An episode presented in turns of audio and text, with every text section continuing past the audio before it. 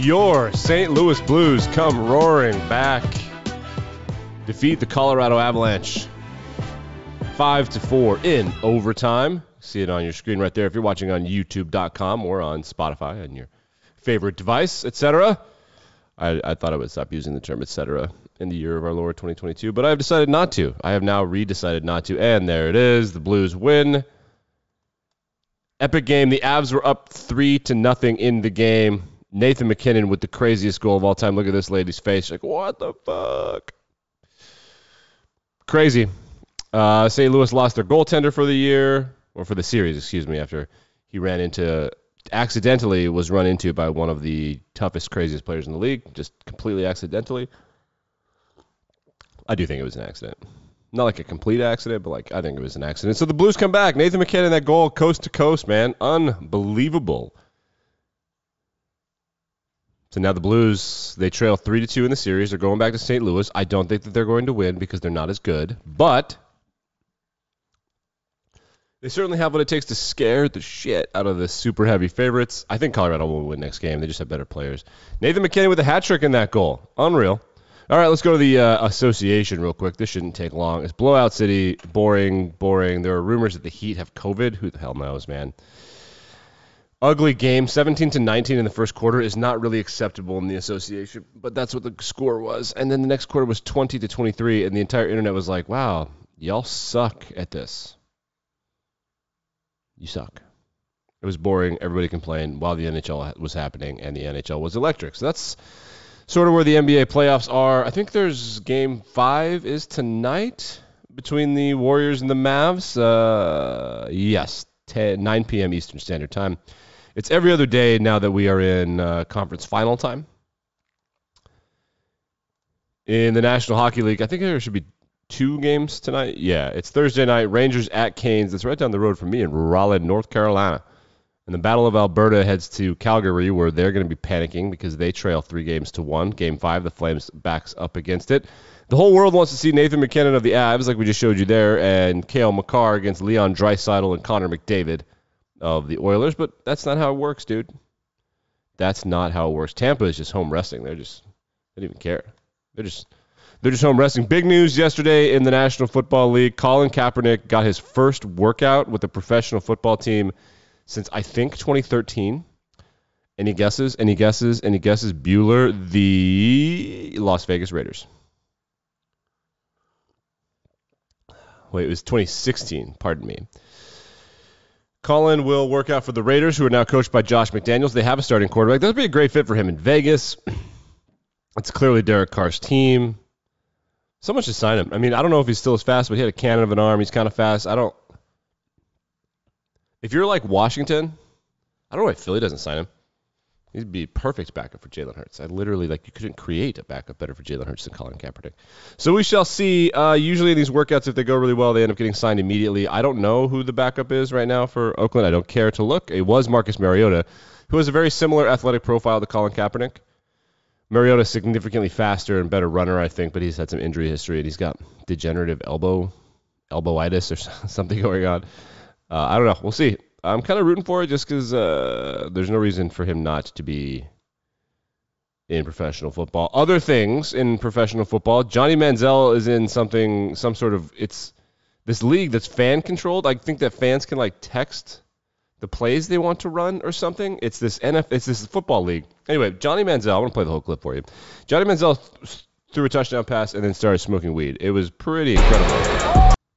So there's the pass. It's like a arena league, but Look at the look at the lights. Uh, there are people there. Allegedly, he pulls out of his pants a joint.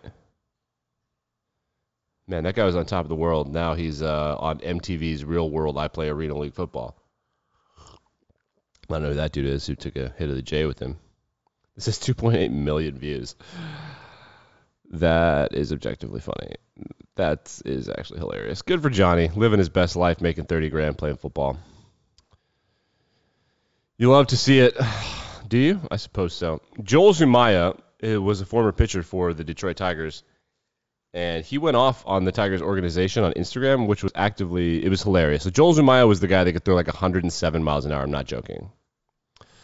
So first thing is mad emoji times 1, 2, 3, 4, 5, 6, 7, 8, 9, 10, 11, 12, 13, 14, 15, 16 mad emojis. I think I counted that correctly. See them all up there? Yep. Is there any other true Detroit Tiger fan as disappointed as I am on how the season is going for the team? Well, I, Joel Zumaya, number 54, former Detroit Tiger, truly am disgusted, disappointed, just flat out upset how much this organization has let itself fall into the category, blah, blah, blah, blah, blah. I can't believe they gave Al Avila, that's the GM, an undisclosed extension. Blows my mind. Mind blown, mind blown, mind blown, mind blown emoji. They need to clean house. The good old English D is too iconic, too great to even let it fall to these standards.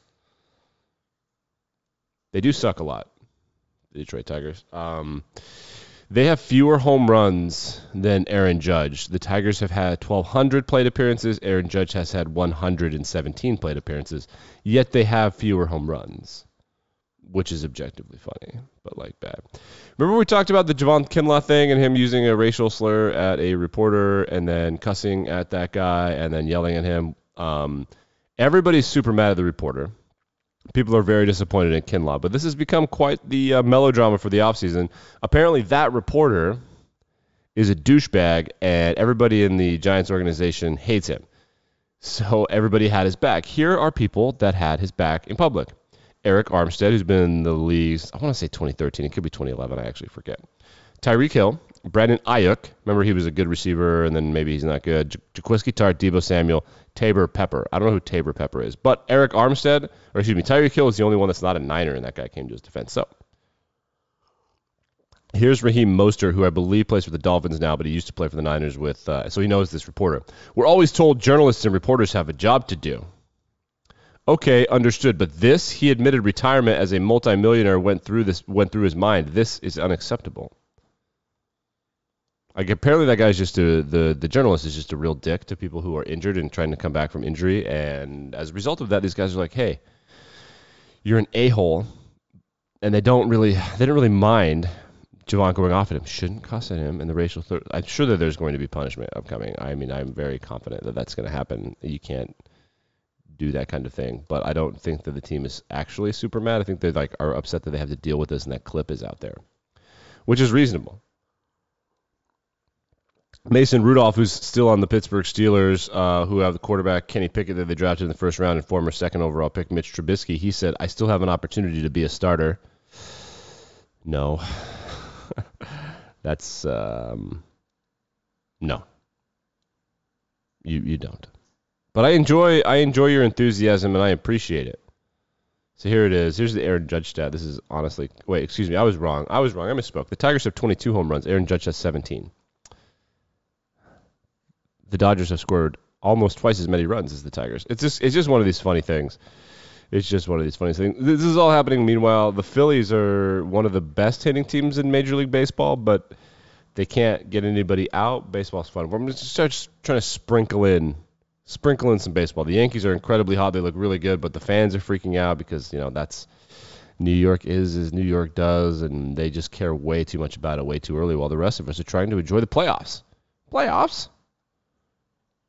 So that's what's happening on the internet. Mad Dog Russo, a mainstay, one of the innovators of sports talk media. He was on with uh, Mike Francesa, who's a legend. He is now on First Take. He took Max something, Max Kellerman. I don't even know.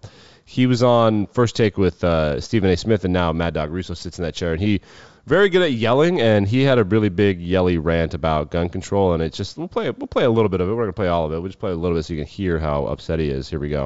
convention in Houston, Texas, for crying out loud. And yes, there are a million reasons why we have all these 18-year-old kids who feel disconnected and feel like they gotta go out there and blow up a supermarket, a school, a movie theater in Colorado with armor on. They're disconnected. But I can't look at every computer.